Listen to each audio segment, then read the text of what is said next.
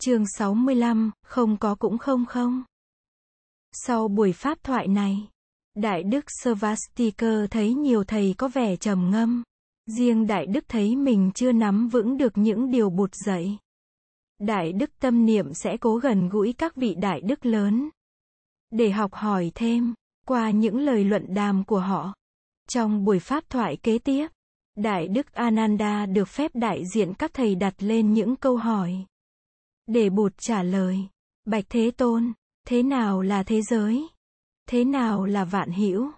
Ananda, thế giới Loka là sự tập hợp của tất cả những gì có tính biến chuyển và tàn hoại Paloka, vạn hữu tuy sum la, nhưng tất cả đều bao hàm trong 18 lãnh vực, đó là 6 căn, 6 trần, và 6 thức. 6 căn, như các vị đã biết là mắt, tai, mũi, lưỡi, thân, và ý. 6 trần là sắc, thanh, hương, vị, xúc, và ý tưởng. 6 thức là cái thấy, cái nghe, cái ngửi, cái nếm, cái xúc chạm, và cái ý. Ngoài 18 lãnh vực đó, mà ta gọi là thập bát giới, không còn có gì nữa. Tất cả 18 cái ấy đều có tính sinh diệt và biến hoại, cho nên tôi đã định nghĩa thế giới là sự tập hợp của tất cả những gì có tính biến chuyển và tàn hoại. Ananda lại hỏi, Thế Tôn đã từng nói vạn pháp là không? Như thế nào gọi là vạn pháp không? Bởi vì vạn pháp không có tự thể riêng biệt cho nên gọi là vạn pháp không. 6 căn, 6 trần cũng như 6 thức, không có pháp nào có tự thể riêng biệt. Thế Tôn, có lần con đã nghe Thế Tôn nói về 3 cánh cửa giải thoát là không, vô tướng, và vô tác. Có lần con cũng đã nghe Thế Tôn nói vạn pháp là không, thế giới là không. Con chưa thật sự hiểu được thế nào là không. Có phải vì vạn pháp có tính biến chuyển và tàn hoại cho nên Bụt nói vạn pháp là không không? Ananda, quả thật tôi đã từng nói về không, và phép quán về không. Phép quán chiếu về không là một phép quán chiếu màu nhiệm, có thể giúp người hành đạo vượt ra khỏi khổ yêu và sinh tử. Hôm nay tôi sẽ vì đại chúng mà nói về không quán. Ananda, tất cả chúng ta đều đang ngồi trong giảng đường Lộc Mẫu. Chúng ta biết rằng trong giảng đường này không có chợ búa, châu bò, làng xóm, mà chỉ có các vị khất sĩ đang ngồi nghe pháp mà thôi. Cái gì không, thì ta nói là không. Cái gì có, thì ta phải nói là có. Trong trường của chúng ta đây, tức là trong trường hợp giảng đường Lộc Mẫu, chợ búa, làng xóm, châu bò là không, nhưng các vị khất sĩ là có. Có phải như thế không? Bạch Thế Tôn, đúng như vậy. Sau buổi giảng này, tất cả chúng ta đều sẽ đi ra khỏi giảng đường Lộc Mẫu, và trong giảng đường sẽ không có một vị khất sĩ nào. Lúc đó, giảng đường Lộc Mẫu không có chợ búa, không có làng xóm, không có châu bò, mà cũng không có các vị khất sĩ. Có phải thế không? Bạch Thế Tôn, đúng như vậy. Lúc đó trong giảng đường Lộc Mẫu không có gì hết. Ananda, có luôn luôn nghĩa là có cái gì? Không luôn luôn nghĩa là không cái gì. Tiếng có và tiếng không tự chúng không có nghĩa gì cả. Xin Thế Tôn giải rõ cho chúng con. Này nhé, không bao giờ cũng là không một cái gì. Ví dụ không chợ búa, không châu bò, không làng xóm, không có các vị khất sĩ, ta không thể nói không một cách suông cụt được. Có cũng thế, có bao giờ cũng là có một cái gì. Như có chợ búa, có châu bò, có làng xóm, có các vị khất sĩ. Ta không thể nói có một cách suông cụt được. Vào giờ phút hiện tại, các vị có thể nói là trong Lộc Mẫu Đường không chợ búa, không châu bò, không xóm làng, nhưng có các vị khất sĩ. Đó là trường hợp Lộc Mẫu Đường. Còn trong trường hợp vạn pháp, thì sao? Nếu ta nói vạn pháp có, thì vạn pháp có cái gì? Nếu ta nói vạn pháp không, thì vạn pháp không cái gì? Này các vị khất sĩ, cái mà tôi gọi là không trong vạn pháp đó là cái ngã. nghĩa là cái tính chất thường tại và bất biến. Vạn pháp không nghĩa là vạn pháp không có ngã, nghĩa là không có tính chất thường tại và bất biến, nghĩa căn bản của không là như thế. Các vị đã chấp nhận và đã biết rằng vạn pháp đều có tính biến chuyển và hoại diệt. Chính vì vạn pháp có tính cách biến chuyển và hoại diệt cho nên vạn pháp không có ngã, không hàm chứa một cái ngã. Vì vô thường cho nên vạn pháp cũng là vô ngã. Tất cả các pháp đều không có ngã trong tự thân. Cho nên, vạn pháp được gọi là không này quý vị. Không có nghĩa là không có tự ngã. Này các vị khất sĩ, trong năm uẩn không có uẩn nào có tính cách thường tại bất biến cả. Cả năm yếu tố hình hài, cảm giác, tri giác, tâm tư và nhận thức đều không có tự ngã, đều không có tính cách thường tại bất biến. Tính cách thường tại bất biến ấy thường được gọi là cái ta. Đã không có ta, thì làm gì có cái của ta? Đã không có ngã, thì làm gì có ngã sở? Quán chiếu, để thấy được sự không có mặt của cái ta, và cái của ta trong vạn pháp, tức là quán chiếu về không vậy? Ananda hỏi, vạn pháp không có ngã, đó là điều mà chúng con đã hiểu, và đã thấy. Nhưng bạch Thế Tôn, có vạn pháp không? Bụt im lặng nhìn xuống phía trước mặt người. Trước mặt Bụt có một chiếc bàn nhỏ. Trên bàn có đặt một cái bát đầy nước trong, để Bụt giải khát. Chỉ vào bát nước trên bàn, Bụt hỏi Đại Đức Ananda. Ananda, theo thầy, thì cái bát này là bát không hay bát đầy? Bạch Thế Tôn, cái bát này không phải là bát không. Nó là một cái bát đựng đầy nước trong. Ananda, thầy hãy cầm cái bát nước đầy này lên, và đem đổ hết nước trong bát ra phía ngoài Lộc Mẫu Đường. Đại Đức Ananda làm theo lời Bụt dạy. Khi trở vào, Đại Đức đặt chiếc bát không lên bàn, cầm chiếc bát lên, và úp miệng về phía dưới. Bụt hỏi, Ananda, cái bát này bây giờ đây là bát không hay bát đầy? Bạch Thế Tôn, cái bát này bây giờ đây không phải là cái bát đầy nước nữa, mà là một cái bát không. Ananda, thầy có chắc cái bát này là cái bát không không? Bạch Thế Tôn, con chắc chắn cái bát này là cái bát không. Ananda, trong cái bát này không có nước, nhưng lại có đầy không khí. Cái bát chỉ không có nước thôi, chứ cái bát đang có đầy không khí. Thầy đã quên rồi, không luôn luôn nghĩa là không một cái gì. Có luôn luôn nghĩa là có một cái gì. Trong trường hợp này, thầy phải nói, cái bát không có nước, nhưng có đầy không khí. Bạch Thế Tôn, con đã hiểu. Vậy, thì này Ananda, cái bát có thể là một cái bát không mà, cũng có thể là một cái bát đầy. Cái không hay cái đầy ấy tùy thuộc vào sự có mặt của cái bát. Nếu không có cái bát, thì làm gì có cái không hay cái đầy? Vậy nếu muốn không hay muốn đầy, thì phải có cái bát đã. Như giảng đường Lộc Mẫu, mà trong đó chúng ta đang ngồi đây, giảng đường có thể không hay đầy, nhưng muốn không hay đầy, thì phải có giảng đường trước đã. Đại chúng ồ lên một tiếng. Đại Đức Ananda chắp tay. Bạch Thế Tôn, như vậy là có vạn pháp, và vạn pháp có thật. Bụt mỉm cười, Ananda thầy đừng nên bị từ ngữ khống chế như thế. Nếu vạn pháp có mặt như những hiện tượng không có ngã, thì cái có đó không phải là cái có của tri giác thông thường. Cái có ấy cùng với cái không kia là một. Ananda lại chắp tay, xin Bụt khai thị cho chúng con. Này Ananda, chúng ta vừa nói đến cái bát không, và cái bát đầy. Chúng ta cũng vừa nói đến giảng đường không, và giảng đường đầy. Tôi đã nói sơ lược về không, bây giờ tôi sẽ nói sơ lược về có. Cái bát trên bàn kia tuy là cái bát không còn nước, nhưng nếu đại chúng nhìn thật kỹ, thì không phải như vậy.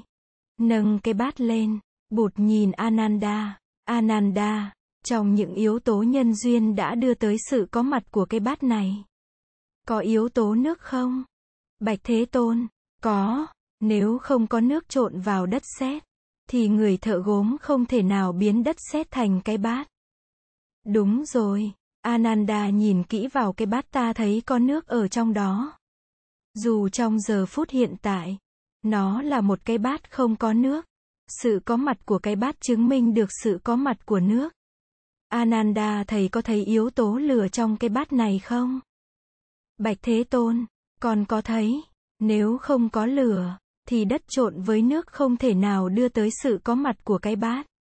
Nhìn sâu vào cái bát con thấy sự có mặt của hơi nóng của lửa. Nhìn sâu vào cái bát thầy thấy gì nữa? Con thấy không khí.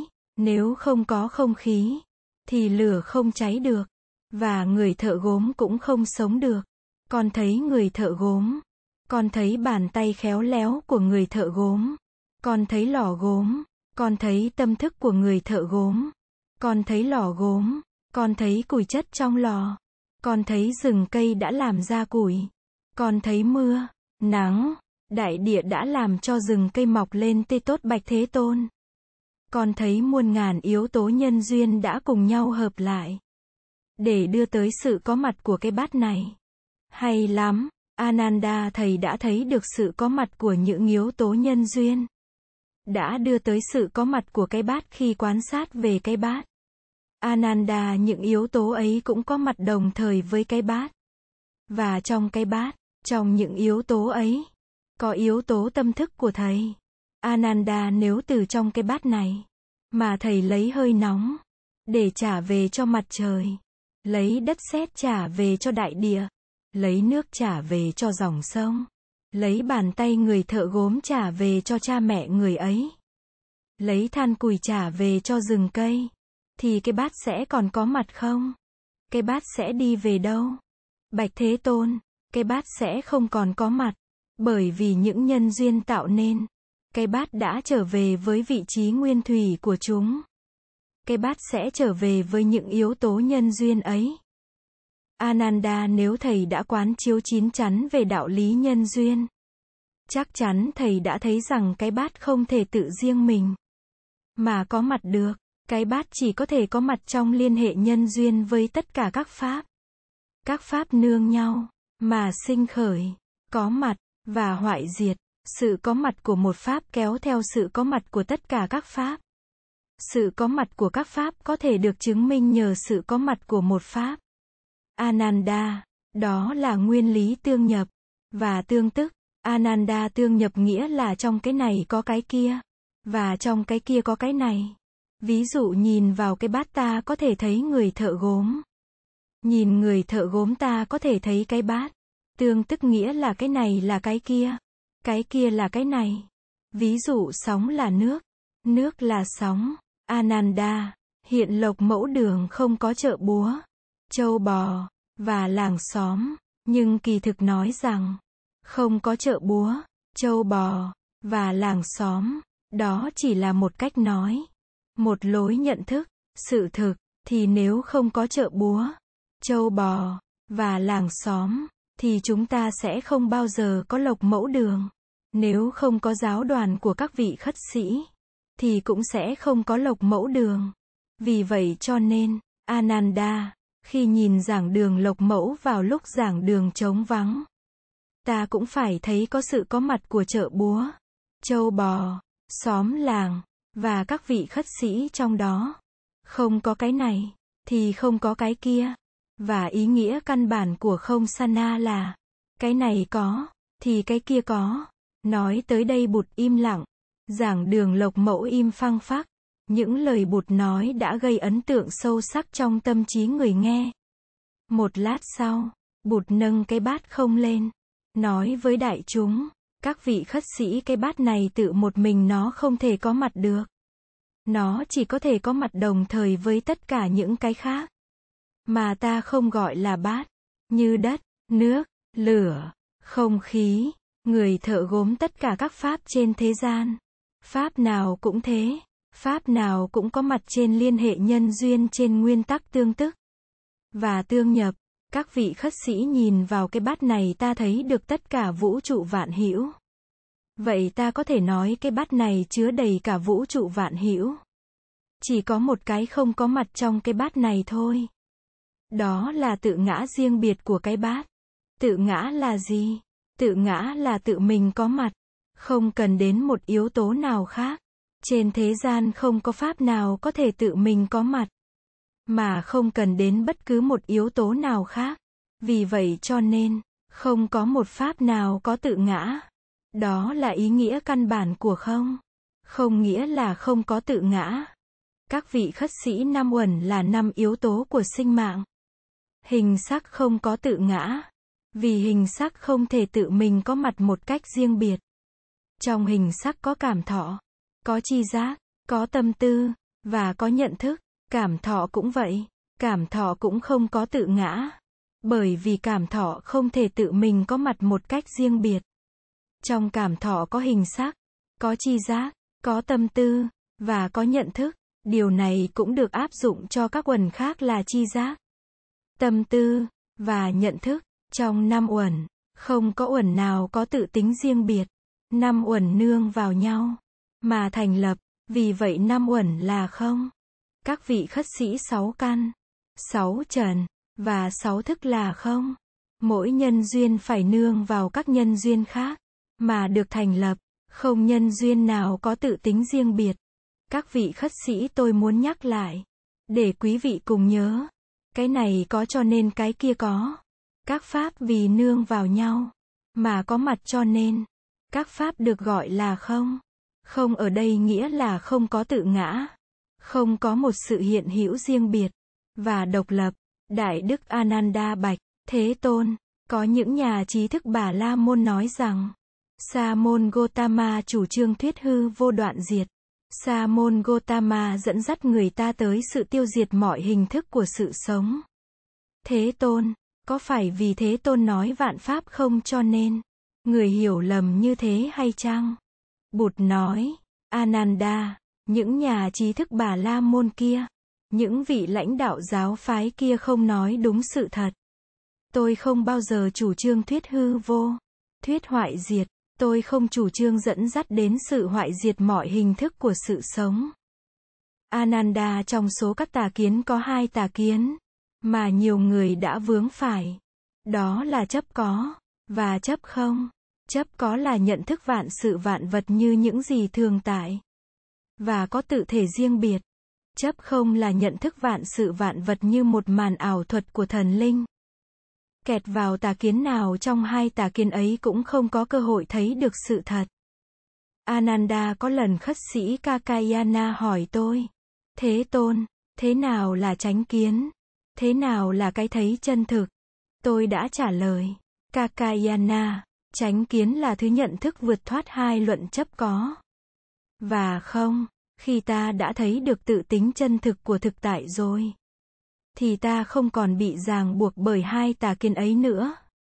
Người có chánh kiến thấy được quá trình phát sinh và hoại diệt của các pháp, và vì vậy không bị lay chuyển bởi các ý niệm có và không.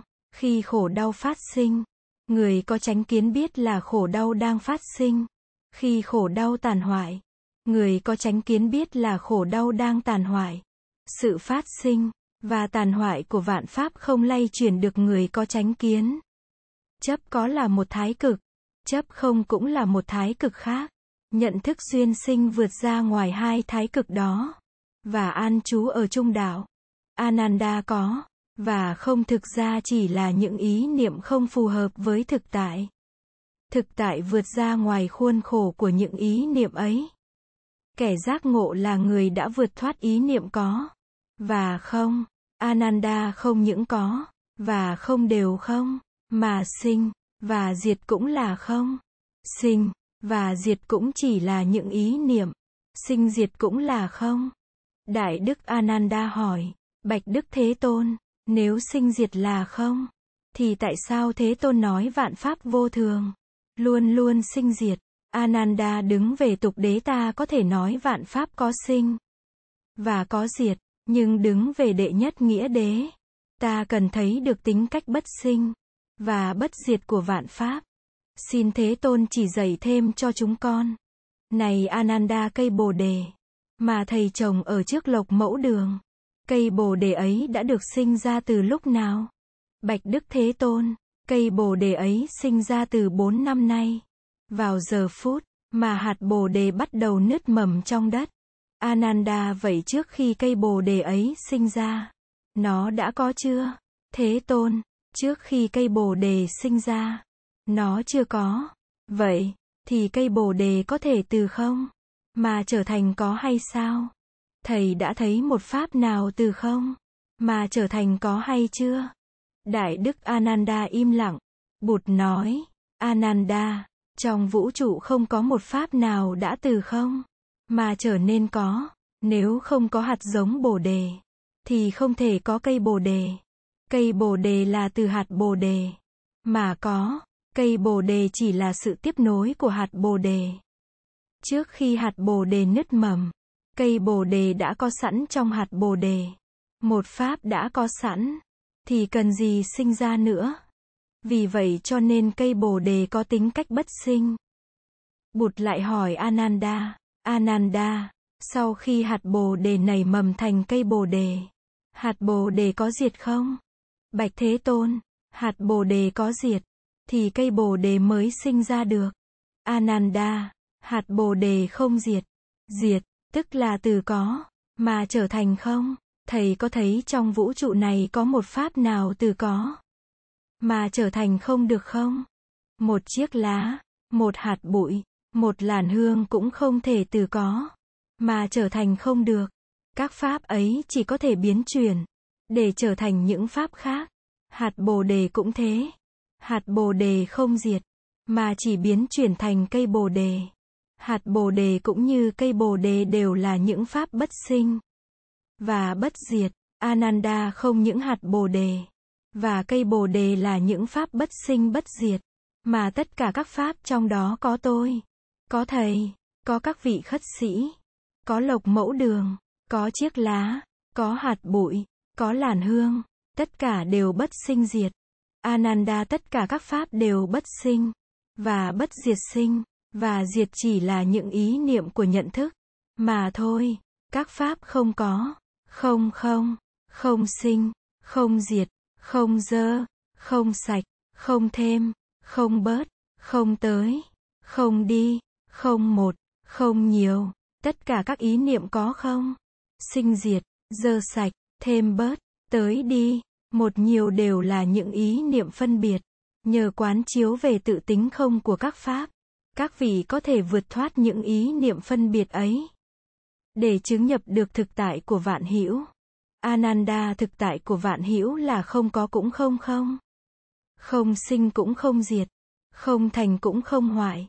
Nếu không có thực tại ấy làm cơ bản, thì làm gì có cái thế giới có sinh có diệt, có không, có thành có hoại của nhận thức phân biệt.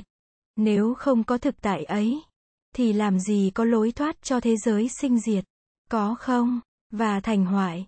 Ananda, có khi nào đứng trên bờ biển thầy nhìn ngắm những đợt sóng nhấp nhô sinh diệt trên mặt đại dương không? Thực tại bất sinh bất diệt có thể đem so sánh với nước trong đại dương, và thế giới sinh diệt có thể được đem so sánh với những đợt sóng lô nhô trên mặt biển. Ananda, sóng thì có cao có thấp, có lớn có bé, có sinh có diệt, nhưng nước trong đại dương thì không cao không thấp, không lớn không bé, không sinh không diệt. Nếu không có nước, thì làm sao có sóng? Và sóng đi về đâu nếu không là trở về với nước? Ananda, sóng là nước, nước là sóng. Sóng tuy có sinh có diệt, nhưng một khi sóng nhận biết được rằng mình chính là nước, thì tự khắc sóng vượt thoát được sinh diệt, và không còn sợ hãi, âu lo, và khổ đau vì sinh diệt. Các vị khất sĩ, phép quán chiếu về tự tính không của vạn pháp là một phép quán chiếu màu nhiệm có thể đưa các vị vượt thoát sợ hãi, vượt thoát lo lắng, vượt thoát khổ đau. Phép quán chiếu này có thể đưa quý vị vượt thoát thế giới của sinh tử. Các vị hãy nỗ lực mà thực tập phép quán chiếu này. Nói tới đây Bụt lặng im. Người đã chấm dứt pháp thoại. Buổi pháp thoại hôm nay làm xôn xao cả đại chúng. Đại đức Svastiker chưa bao giờ được nghe Bụt nói những điều sâu sắc và mầu nhiệm như hôm nay. Đại đức thấy các thầy lớn, thầy nào nét mặt cũng rạng rỡ. Vẻ sung sướng hiện rõ trong cái nhìn và trong nụ cười của họ. Svastiker có cảm tưởng mình hiểu được những điều Bụt nói, nhưng thầy nghĩ có thể là mình chưa thấy hết được chiều sâu của buổi pháp thoại này. Thầy biết thế nào mai mốt Đại Đức Ananda cũng sẽ trùng tiên lại bài thuyết pháp hôm nay. Và thầy sẽ có dịp học hỏi thêm qua những cuộc pháp đàm do các thầy lớn tổ chức.